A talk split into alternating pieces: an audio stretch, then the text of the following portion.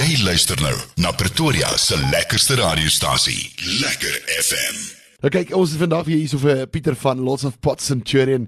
Pieter, hoe gaan dit met jou vandag? Goed, dankie. Lekker om weer by julle te kuier. Dis lekker om julle altyd hier te hê. Dit is julle is ook al deel van die meubels hier so by Lekker Correct. FM en dit is sommer nou net lekker om weer 'n bietjie plante te gesels en bietjie te hoor wat gaan aan by Lots of Pots. Maar vertel net eers my, watter plante kan luisteraars gedurende hierdie tyd van die jaar plant?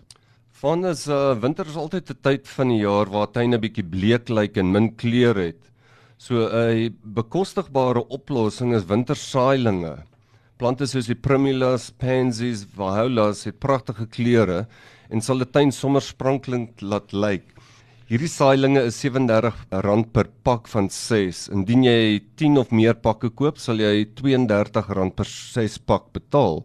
Dan sou ook verskeie geharde plante wat reg deur die jaar geplant kan word. Baie plante sal wel hul blare verloor, maar hulle kom weer reg in die somer. So jou tuin kan steeds goed lyk in die winter. Nou, soos jy sê, winter is hierso, dis wintertyd. Watter raad sal jy vir ons luisteraars uh, gee vir hul plante gedurende die wintermaande? Ja, van as die koue dae is hier. So dis raadsaam om plante wat nie bestand is teen koue nie toe te maak met 'n rypdoek. Uh, die meeste mense ken dit seker as frost cover. Plante soos dorantas en verskeie vetplante is baie sensitief vir koue. Rypdoeke is beskikbaar in wit en groen en in, is in verskillende groottes beskikbaar teen baie billike pryse.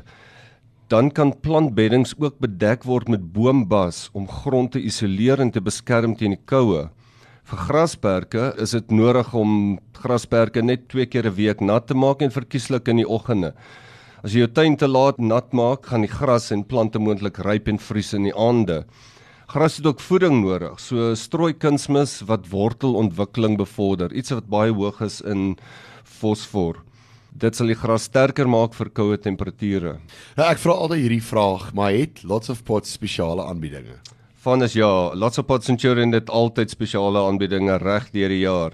As voorbeeld het ons Acorus Gold, Doranta China Gold en Mondo gras reg deur die jaar teen slegs R14.95 per plantjie. Ons het ook sekere potreekse op 'n spesiale aanbieding, dit wissel van 10 tot 'n belaglike 50% afslag.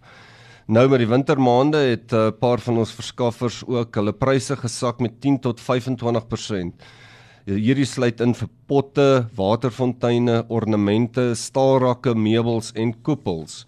Dan is daar ook kruie kratte teen 20% afslag. Baie kliënte koop hierdie kratte om kruie, groente en selfs blomme in te plant. Dit vat nie baie plek nie en is ideaal indien luisteraars in woonstelle of simplekse bly waar spasie min of geen is nie.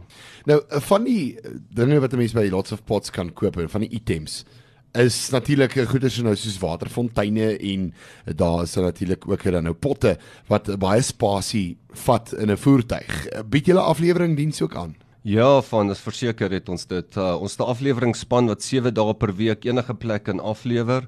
Ons koste is baie billik en afleweringe word gedoen op 'n tyd wat die kliënt pas.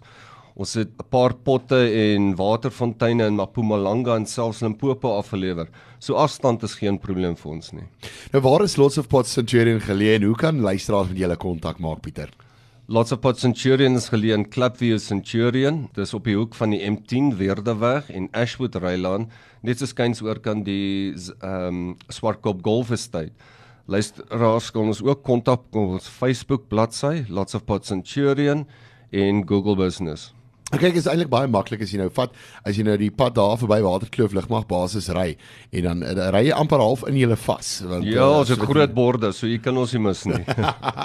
so luisteraars gaan gerus gaan ondersteun dan ook vir Lots of Pots and Children gaan kry al daai inligting en goedjies daar by hulle want hulle staan reg om jou te help weet jy. As jy nou nie jy kan na die onderhoud weer gaan luister op die potgooi area net na die onderhoud maar uh, jy kan natuurlik ook na hulle toe gaan. Pieter sal vir jou help en die mense daar sal vir jou help Verseker. Pieter was baie lekker geweest om jou weer vandag hier so by ons te hê en kan nie wag tot ons weer gesels nie. Dis altyd lekker om van al die spesiale aanbiedinge en raad en dinge te hoor. Baie sterkte daar vir julle. Van ons baie dankie en dankie vir die geleentheid.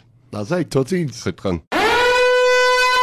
Luisteraars, hier is 'n ernstige waarskuwing. Bly weg van Lots of Pots Tuin Sentrum in Lynnwood en Centurion. Pryse is belaglik laag, kwaliteit uitstekend. As jy duur wil betaal, moenie na Lots of Pots gaan nie. As jy nie hou van mooi plante nie, bly net weg. As jy nog 'n ou roomhuishouers plant, moenie na die wye verskeidenheid potte en waterfonteine gaan kyk nie. Bly weg. Maar as jy dapper is, besoek Lots of Pots in Lynnwoodweg Pretoria of op die hoek van M10 en Ashwood Rylaan Clubview. Lekker FM.